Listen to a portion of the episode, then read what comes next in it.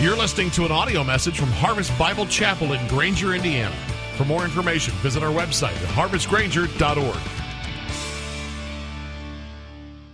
We are in our fifth message in this epic series, and I want to invite you to open to 1 Samuel chapter 1. We've been learning that the Bible simply has one epic story, and every time we open our Bibles, we are reading the unfolding epic story of Jesus. And so, no matter who the characters are, whether it's Old Testament or New Testament, it is one epic story with one epic hero, and what is his name? It's Jesus. Now, if you've been following along, um, we're in the seventh book of the Bible, and the last time we were together, we were in the second book of the Bible. So you should be asking, what have I missed in those five chapters? Well, let me c- kind of summarize for you in about two minutes uh, about 500 years of ancient history. Are you ready? Uh, here's what happened. You remember this whole promise started when God called to Abraham in Genesis chapter 12.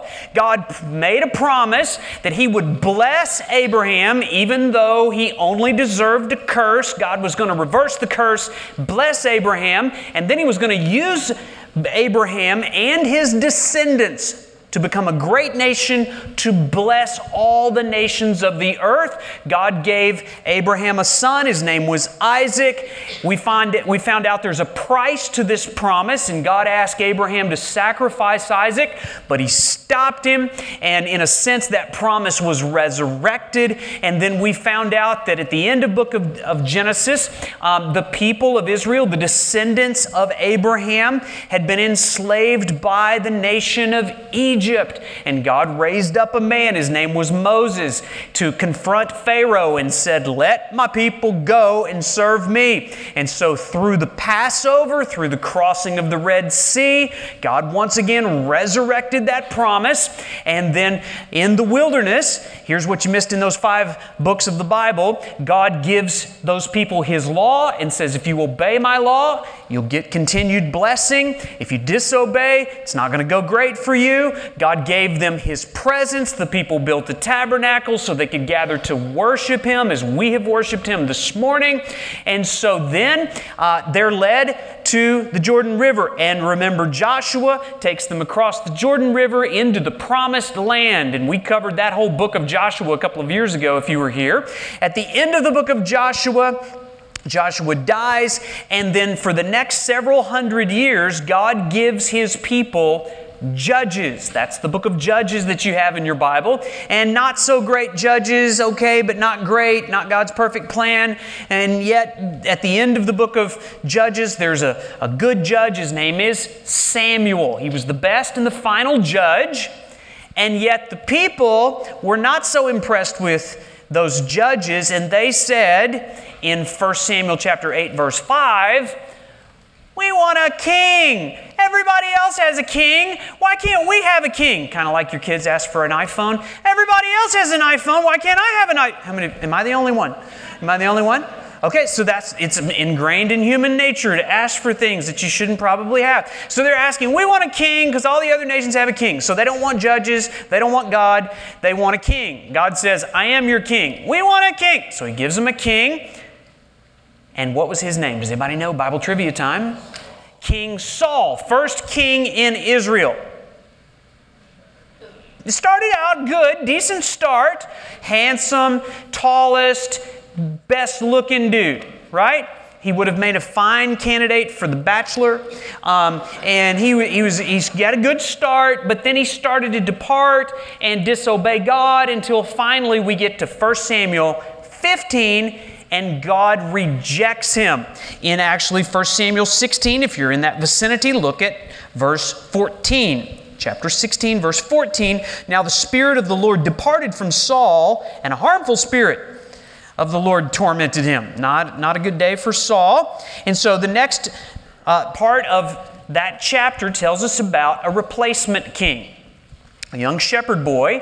His name was David. He was the youngest in his family. He was the least. He had the, le- the worst occupation. He was a shepherd, smelled like a sheep. And so that's the guy that God says, that's going to be your king. Why? What qualified him? We find out later it's because he had a heart after God, a man after God's own heart. And then we get to chapter 17 finally, and we find out that the armies of Israel, who are supposed to be occupying this promised land, are confronted by a rival army the Philistines that should have been wiped out a couple of hundred years ago when Joshua came in because Joshua wanted God told Joshua to subdue all of those Canaanites and kick them out. They didn't. They compromised, made a peace treaty. So we have Philistines, giants in the land, and here they come on one side of this valley, on the mountainside, we have the armies of Israel. On the other side of the valley, we have the armies of the Philistines. So I would like to create that right here in the worship center today. Okay? We're going to divide the, the, the worship center right down the aisle here. You, this side gets to be the armies of the people of God. Aren't you jealous? Aren't you jealous? All right, there you are. That's good. And so you're lined up on this side of the valley and you're confronting the ugliest, baddest, most evil people uh, on this side of the valley. Okay, you guys get to be the Philistines. What would a bunch of Philistines sound like? Uh, you got it. Excellent. We are into the sermon today. You're all in the sermon today, okay? So, this is where we pick up the story, and the point we're trying to make is this we find God's people paralyzed by the enemy. Go ahead and throw that point up for me, and let's look at the scripture beginning in 1 Samuel 17, verse 4. If you're with me, grunt. There you go, we're right into it. And there came out from the camp of the Philistines a champion Everybody underline the word champion in verse 4, and everybody put quotes around the word champion. If you were telling this story verbally, you would be using air quotes at this point. A champion. And by the way, what was his name? Goliath. You've heard this story. Does anybody not know this story? I mean, you could tell this story just if you've never even read the Bible, if you're not a believer, if you don't even believe the Bible, you know this story, right? I mean, it's, it's in the headlines. We see it all the time. There's a best selling book right now by Malcolm Gladwell, David and Goliath. He does a TED talk, David and Goliath. Everybody knows this story. You know what's about to happen here. But I want to venture to tell you almost everybody tells it wrong. Malcolm Gladwell, incredible book. I love the book, I love the insight, but he misses the main point of the whole story. Most sermons and Sunday school lessons you've heard on this text are told wrong. If I do my job right, you do your job right, we're going to hear it through the lens of an epic rescue and an epic hero. And his name is not David. Let's continue to read. Let's find out about how impressive Goliath was. Verse 5 says he had a helmet, a helmet of bronze on his head, which is a good place for a helmet, and he was armed with a coat of mail. Now, I'm reading from the English Standard Version. If you have an NIV, you see that what it says is scale like armor. It was scale armor. What do you think of when you think of scale? Fish or snake, right? Like, like a snake, like it just covers, uh, like shingles on a roof, uh, like a snake. He had a snake like, scale like armor on him. It tells us how much it weighed. Uh, and the coat was 5,000 shekels. Well, that clears things up. How many shekels do you weigh? Like, I have no idea. Um, about 125 pounds. All right. How many of you don't even weigh 120? I won't even say that. That's not proper to ask in church, but the dude is carrying the equivalent of a small woman on his back. It's 125 pounds. The dude was big. It tells us how tall he was. Verse, um, oh, I skipped that part. Look back up in verse 4. It tells us how tall he was. It says, whose height was six cubits. How many cubits are, you know, um, somewhere between six foot nine and nine foot nine. He was a giant of a man. And now he's got scale like armor.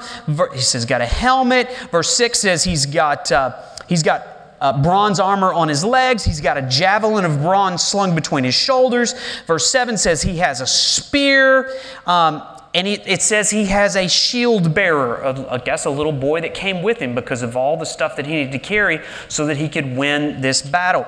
It goes on in verse 8, it says he stood and shouted to the ranks of Israel. Uh, this would be your part. Do you see what the script is there in your hand? Are you ready to say this together? Here we go. It says, say it with me. Why have you come out to draw up for battle?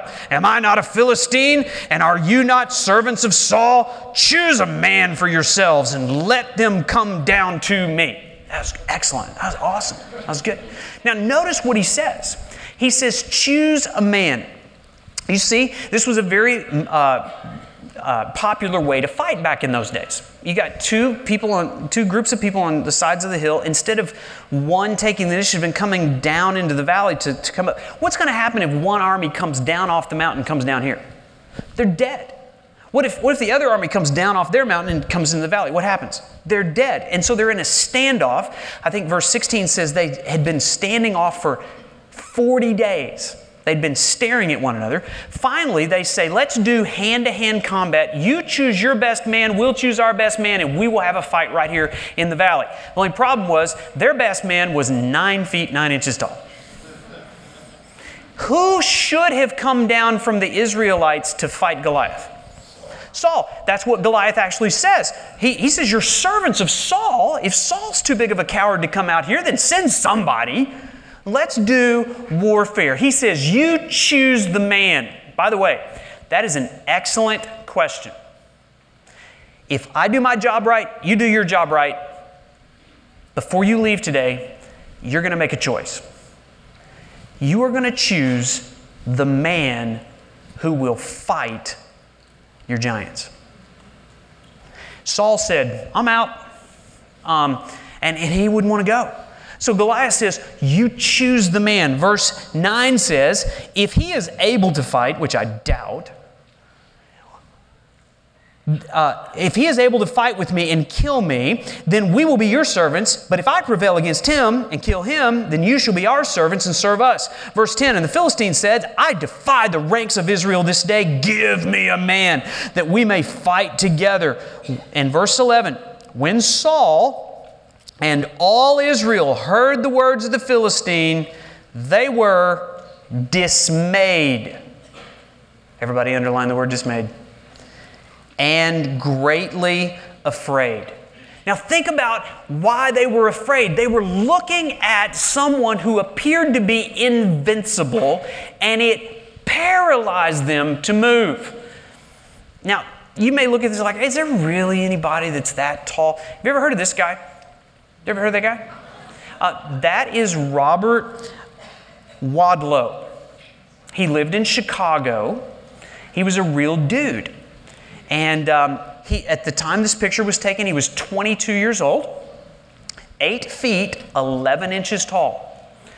And when he died at the age of 24, he was still growing. And um, he suffered from a disease called acromegaly. And it's a real thing. It's a benign tumor that settles in on the pituitary gland and causes an accelerated growth hormone just to continually grow you into a giant. Andre, any Andre the Giant fans out there? He had this disease. And it's speculated that possibly um, Goliath had this disease it made him grow into a giant of a man. And so, seeing someone that towered over them, Saul was dismayed and greatly afraid. Can I ask you a question? Have you ever been there? Have you ever faced any of those kinds of giants? It's probably not a nine foot, nine inch man but it could be something that actually paralyzes you to obey God, to act in faith, to do what God has told you to do, to believe the promise. You are facing some kind of giant. Maybe it's caught you off guard. Maybe you're living in fear that something's going to overtake you. It's made you dismayed. It means I do not know what to do at this particular moment. I'm confused. I don't have an answer. I don't have resources. I'm out of options. I realize I'm undersized I'm under resourced, I'm an underdog, and I'm terrified and I'm paralyzed. Who are we talking about? There's real people in here. There, there, there, there, I know there are people in church today because I know their stories. There are people here that this week got a diagnosis of terminal illness, and their giant is cancer. And as terrifying as that is, there's a 13 year old girl in here today that is just as terrified of not getting the attention from a 13 year old boy as that person is from being diagnosed with cancer. Terror and fear in the face of all kinds of perceived giants that we are paralyzed by. Now, having said that, I want you to understand that there are two ways to read your Bible. And the way you read this story is going to determine whether or not you are able actually to survive an encounter with that kind of giant. Here's the two options either the Bible is basically a book about me, or the Bible is basically a book about Jesus. Now, if you've come to Harvest Bible Chapel anytime at all, how do we read this thing? Do, do we like to come in here and stroke you and tell you you're awesome? Or do we read the story and say, Jesus is awesome on the best day, you're, you're not? It, it, that's, so we're going to go with the second option. But the reason why people get this story wrong is because they read this story as if it's basically about me. How have you heard this taught to you? How have you read this story? Here's the thing here's the mistake. We naturally want to insert ourselves into the story, which you should do. We've learned that every page is about me and it's about Jesus. But we want to insert ourselves in the story at verse 12. What's verse 12 say? Now, David. You see, God presents this hero. And here he comes. He's an unlikely hero. He's undersized, but we know how the story ends, right? He's going to take down a giant. And so we want to insert ourselves and say, oh, to be like David. Yes, I have giants in my life, but if I will just overcome my fears, if I will just face my giants. There have been movies made about this. If I just face my giants and overcome my fears, if I would just ignore those fears, I can fight and I can win because deep down on the inside of me, there is a champion. So I'm going to train like a champion. I'm going to play like a champion today. Side note, side note. That sign hung in the Oklahoma University football team locker room 30 years before Lou Holtz hung it in the Notre Dame locker room in 1986. Just a side note do unapologetic preaching around here, okay? But the moral of this story is not to inspire you to play like a champion today. You are not David. Turn to your neighbor and say, You are not David. You are not a champion. And you know it because you got beat this week. You failed. You're a loser. Turn to your neighbor. yeah, I mean, come on, admit it. Did you win every battle this week? No, how many of you lost a battle this week? How many of you fought? Just how many of you turned and ran in the other direction when you saw the giant? You're like hiding now. You're like, you are not David. You need to insert yourself in the story, but you are not David. Don't insert yourself in verse 12, insert yourself in verse 11. You are Saul. You are dismayed and afraid, and you should be because there's no way you can win this fight against your greatest enemy. And so don't say to yourself, I can do all things through Christ who strengthens me. Give me a giant. You're dead. Because you're afraid and you're dismayed. Don't misinterpret the story and don't misinterpret Philippians 4:13. So how should you read this story? You need to confess, Lord, I can't win. I need a champion to go fight for me. a battle that I can't win. Let me ask you this what are you afraid of? It's five fears that we are afraid of. We're afraid of failure. And we should be because we know we're failures. We, fail, we, we fear losing an ability or losing the ability to perform. We don't win the trophy. We don't win. I can't even win the battle over my own anger and my own flesh and my own sin appetites. And my, it, I can't even win as a husband to love the way that I'm supposed to love. And I can't win as a parent. I can't always be there to do the things that I wish I knew how to do. And, and on my best day, I know I'm a failure. And so I fear being known as a failure. I, I, I fear somebody else seeing that I'm a failure. And so, what do we do? We try to hide, and we try to cover up, we try to look strong, we try to act like we're a champion. And all you're doing is you're, you're just, you're afraid of being a failure. You're afraid of criticism. You're afraid of, afraid of people pointing out your weakness or pointing out your poor performance. You're afraid of losing acceptance or attention from a peer group or maybe from uh, your, your parent or your child or a friend or like that 13 year old girl. Why doesn't anybody pay attention to me? And, and why can't I ever please my teacher? And does she even know that I exist? And why can't I? You, we're afraid of criticism. We're afraid of loneliness. We're afraid of going through life alone. We're afraid of losing a relationship, maybe losing a marriage or, or, or losing a boyfriend or girlfriend. We're, we're afraid of losing a, a mom or a dad. We're afraid of suffering.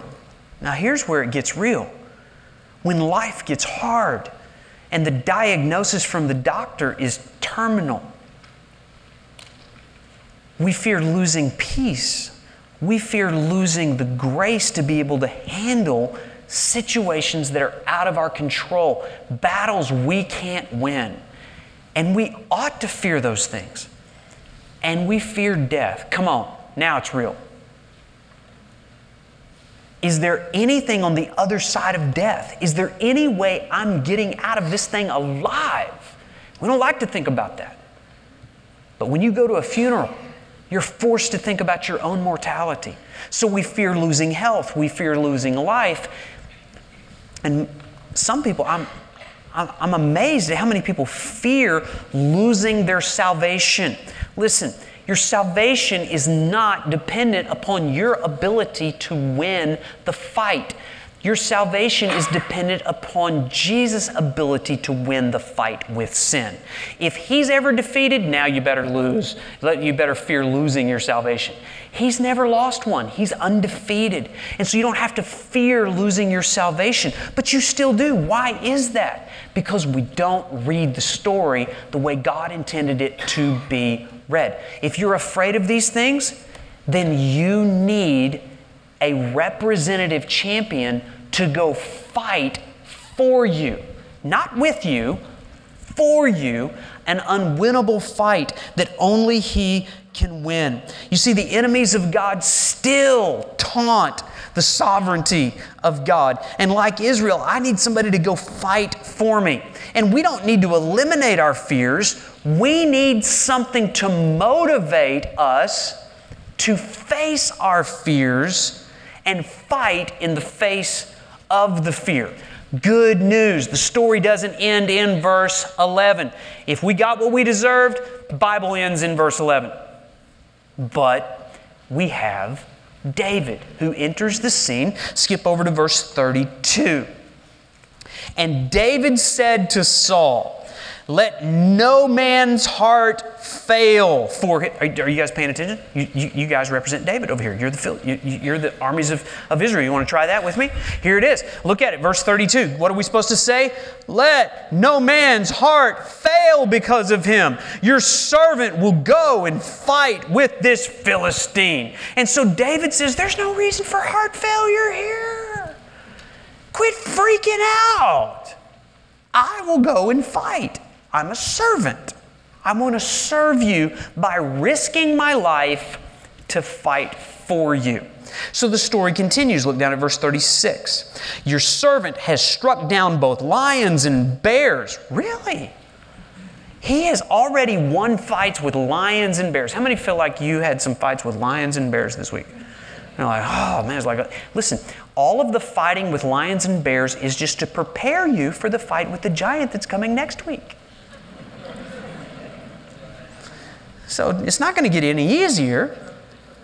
He says, This uncircumcised Philistine shall be like one of them, for he has defied the armies of the living God. And David said, The Lord who delivered me from the paw of the lion and the paw of the bear will deliver me from the hand of the Philistine. And Saul said to David, Okay, go for it. The Lord be with you. Be warmed and filled. We'll be praying for you. And I, we don't even know if Saul really believes this is going to turn out well, but he's like, all right, we'll, we'll give you a, sh- a shot. So the story continues down in verse 40. What did David do? Then he took his staff in his hand and he chose five smooth stones from the brook and put them in his shepherd's pouch. His sling was in his hand and he approached the Philistine. And the Philistine moved forward and came near to David with his shield bearer in front of him. So imagine what's going on here.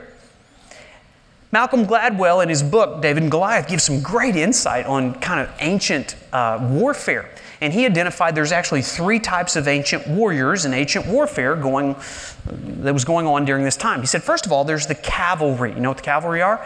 That's like the Canadian Royal Mounted Police, right? They, they ride animals and they cover great distance and they're fast. And so they, they were very effective warriors. The second type of warrior was a, uh, an infantry warrior. That's clearly who Goliath is.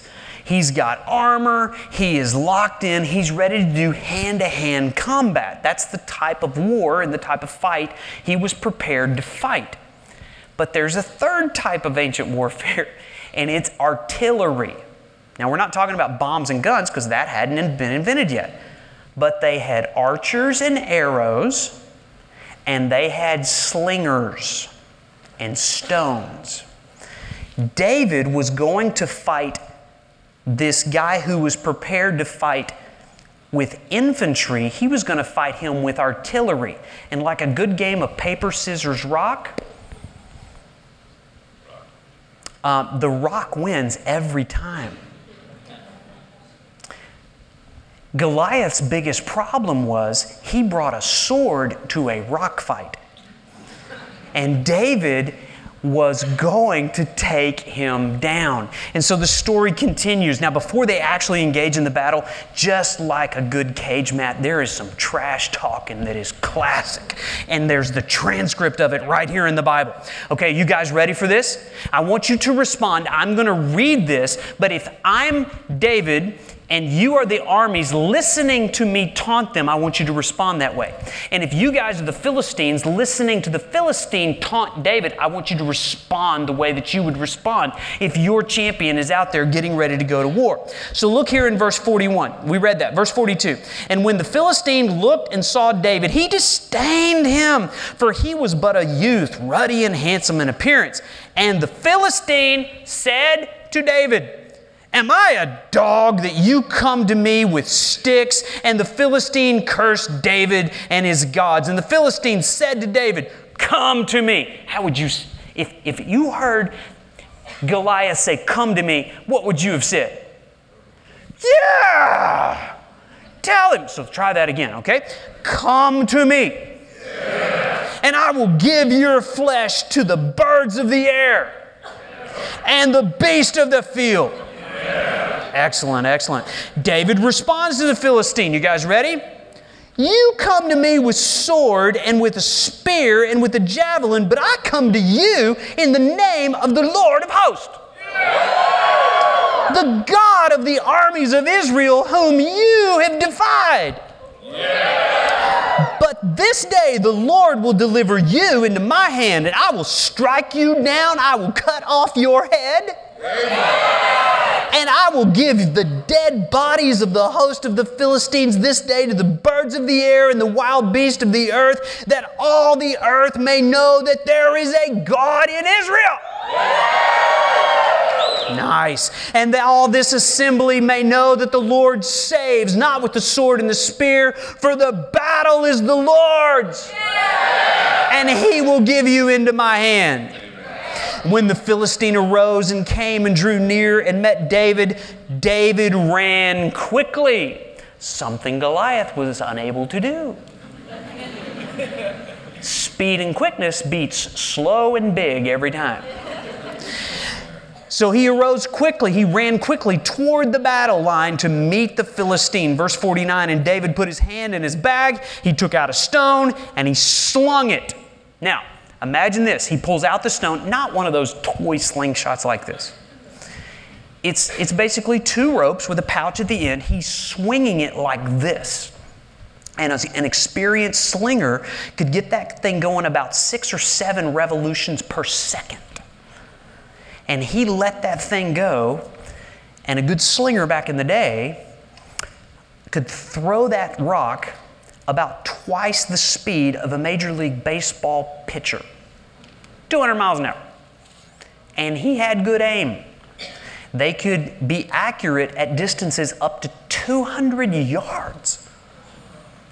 And so he doesn't get close enough to do infantry battle, but he does get close enough to do artillery battle, and it struck the Philistine on his forehead. The stone sank into his forehead and fell on he fell on his face to the ground. Now what you got to say? You're dead. You chose the wrong side of the room to sit on this morning. And so this is the story. There is a representative champion that comes out to fight for the people of God. And he wins the victory. And he is a better champion. Now, I want you to notice how that impacted all of you guys on the mountain. Look at verse 50. So David prevailed over the Philistine with a sling and a stone and struck the Philistines and killed him, and there was no sword in David's hand. And notice how the armies, point three, are filled with bravery. Look at how it impacts them. Look at verse 51. And David ran and stood over the Philistines and took his sword and drew it out of its sheath and he killed him, cut off his head with it. When the Philistines saw that their champion, again, you want to put quotes around that champion, he's dead. Their champion was dead, they fled. They sprinted in the opposite direction. Now they're filled with fear. The people of God are filled with courage and bravery. Verse 52 The men of Israel and Judah rose with a shout. Oh, you totally missed the cue there. You missed the cue. You want another run at that? Here we go. And the men of Israel and Judah rose with a shout and pursued the Philistines as far as Gath and the gates of Ekron, so that they wounded the Philistines. They fell on the way uh, from that word that's hard to pronounce, and Gath and Ekron and all that. Verse 53 And the people of Israel came back from chasing the Philistines, and they plundered their camp. God not only gave them victory, He gave them the spoils of victory. Now, the same is true for us. We've already identified, if you're an honest person, there are times you are paralyzed by the enemy. And yet, we have an opportunity to look at, to trust in this one who gains the victory. He rescues us, saves us with the victory over this enemy, and now we should be filled with bravery. And so, as we look at David, remember here, we, we, it's okay to look at David, but let's, let's understand the, the rest of the story here. If you read over in the New Testament, the commentary back on this story, what we find out in, in chapter 11 of Hebrews, it tells us you got David who by faith won this victory over the enemy. But when you get to chapter 12, he wants us to get our eyes off of David and he wants us to keep our eyes on Jesus, Hebrews 12 2. Keeping our eyes on Jesus, notice who's he? The champion. The champion who initiates and perfects faith. Do you have faith this morning? Um, lot or a little? Yeah. Uh, I got some faith. I have trouble on, on even my good days to have all the faith that I need. And so here's the great news even if you have a little bit, where'd that come from? God gave that to you. God, Jesus, the champion who initiates faith.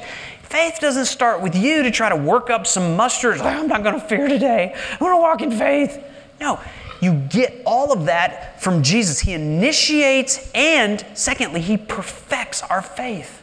I trust that what is happening to you this moment and this week is that God has perfected faith a little more in you than you had yesterday, a little more this week than you had last week, a little more this year than you had last year. Why? Because you're keeping your eyes on Jesus and recognizing I don't have to fight my own battles. I don't have to conquer my giants. I don't have to face my giants. Jesus has already stepped in and fought the biggest giant for me. And so we understand this story. How do we win the battle?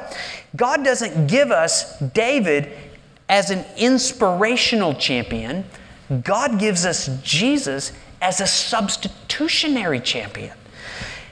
The purpose of this story is not to give us an example to follow in David, it's to give us a substitute to trust for the victory. The purpose of the story is not to give us an example to fight like him, it's to give us a champion that can fight like we can't. The purpose of the story is not just to give us someone to fight with us, alongside of us, it's to give us someone who has fought instead of us, in place of us, and as us. The victory David won applied to the whole army of Israel, but only one did the fighting. And that is true of the story, the epic story of the whole Bible is that God has given a champion that fights in our place, and his victory accomplishes things that we could never accomplish on our own. Think about the parallels between Jesus and David. Where was Samuel from? It tells us in this chapter. He was from Bethlehem. Do you know any other famous people that came from Bethlehem? Yeah, uh, Jesus, I think, was born in a major in Bethlehem. David entered into this wilderness after 40 days to fight Goliath. You know what Jesus did? Jesus entered into a wilderness for 40 days to fight Satan. And he fought and he won that battle.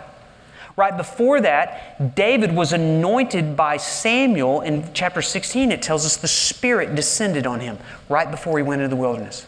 You know what Jesus did right before he went into the wilderness to fight with Satan? He was baptized, the Spirit descended on him like a dove.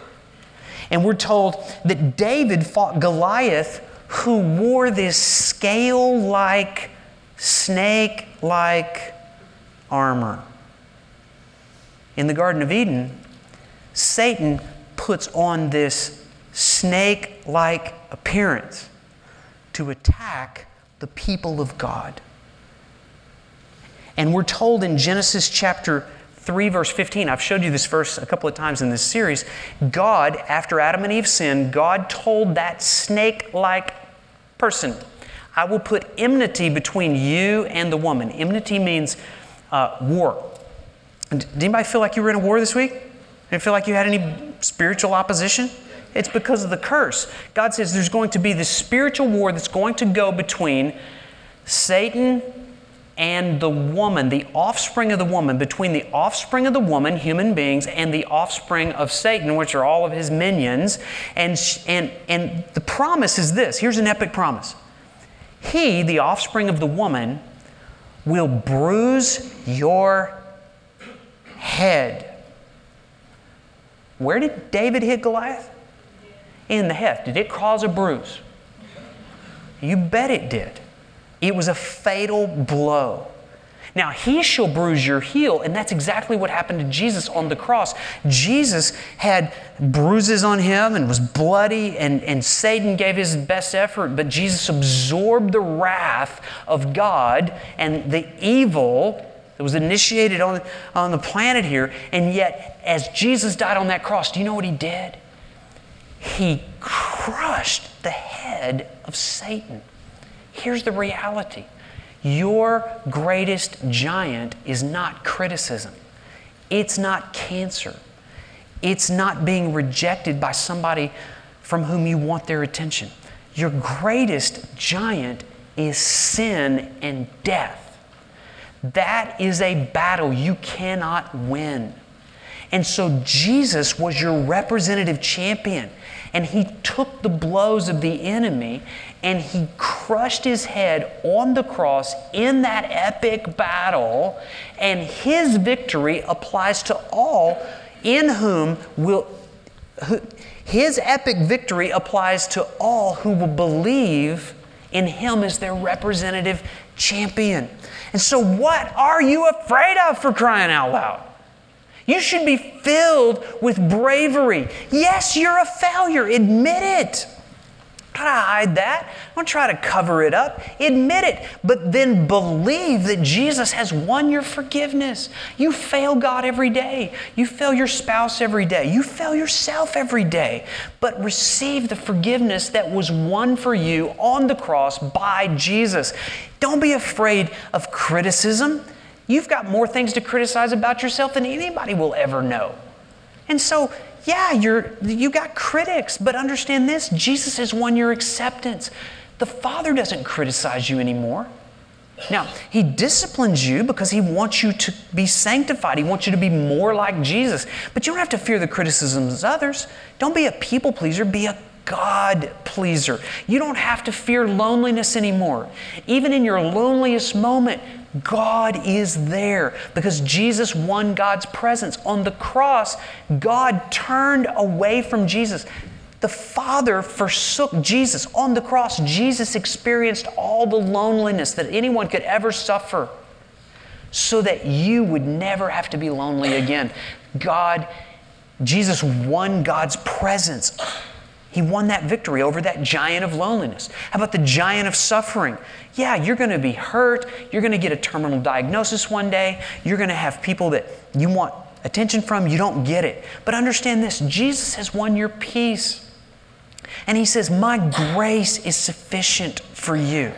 No suffering, no discomfort that you will ever face is greater than the grace that God wants to provide in that moment, in that valley, in the midst of your greatest battle. He is with you. And finally, death. Your greatest enemy is death, and you should fear death. But understand this you have a representative champion that overcame death himself. And the only way you're getting out of this alive is if you let him do the fighting. Lay down your armor, quit trying to fight for yourself, quit thinking that if I had the girlfriend, if I had a better husband, if I had more money in the bank, if I got the attention, if I had a better job, then somehow I would do better in the fight. No, you wouldn't. Those are weapons you don't need to use. The only weapon you have is faith in what He did for you in your place on the cross on your behalf. And as you fight this week, you can be filled with bravery knowing the only enemy that could kill you is dead. The champion's dead.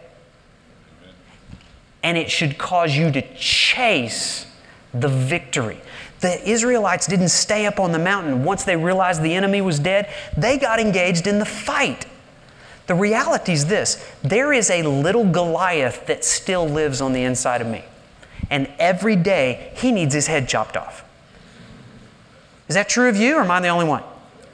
Fleshly appetites and bad attitudes and sin habits and all that stuff is like, oh, I gotta fight that again.